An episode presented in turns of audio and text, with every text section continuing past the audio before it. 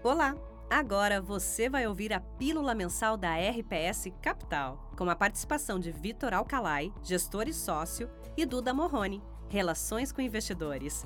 Este episódio é referente à atribuição de performance de fevereiro do RPS Long Buys, análises de cenário e oportunidades de investimentos. O material foi produzido em 6 de março de 2023. Já segue nosso canal? Lembre-se de curtir e compartilhar o conteúdo.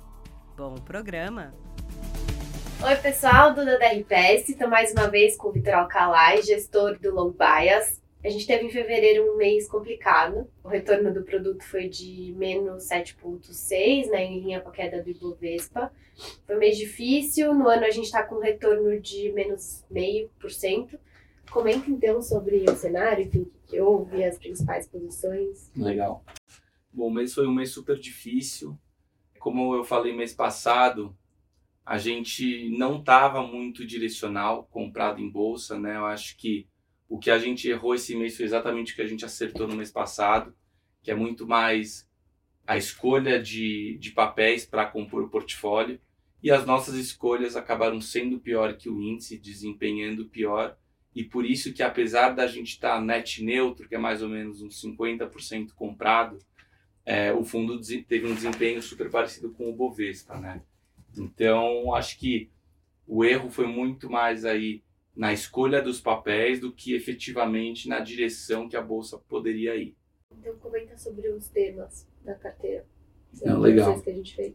É, bom, primeiro queria também destacar, né? O, acho que os principais detratores aí foram Eletrobras, Sabesp e Cosan, que na nossa opinião aqui são papéis super defensivos, né? Papéis com uma previsibilidade de receita alta e mesmo assim foram papéis que desempenharam bem abaixo da bolsa, o que foi uma surpresa aí para a gente acho que para o mercado inteiro. Então acho que isso que acabou dificultando e piorando um pouco a performance do fundo.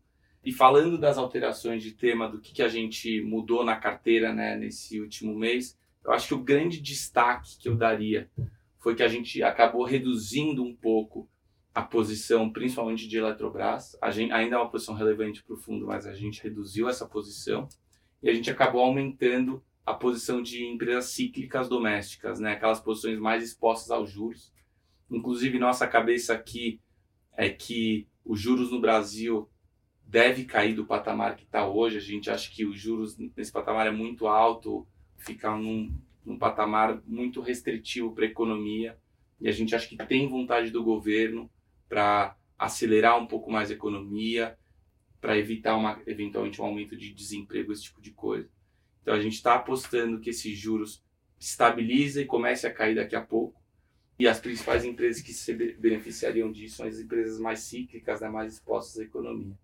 Então é mais, mais isso que a gente tem feito. A gente acha também que o preço dessas empresas está muito, muito atraente. Fazia tempo que a gente não via uma atratividade tão grande de várias empresas. Acho que, obviamente, tem que tomar cuidado e ver o grau de alavancagem dessas empresas e o que esperar de resultado para elas. Mas tem algumas empresas que vêm chamando bastante a nossa atenção.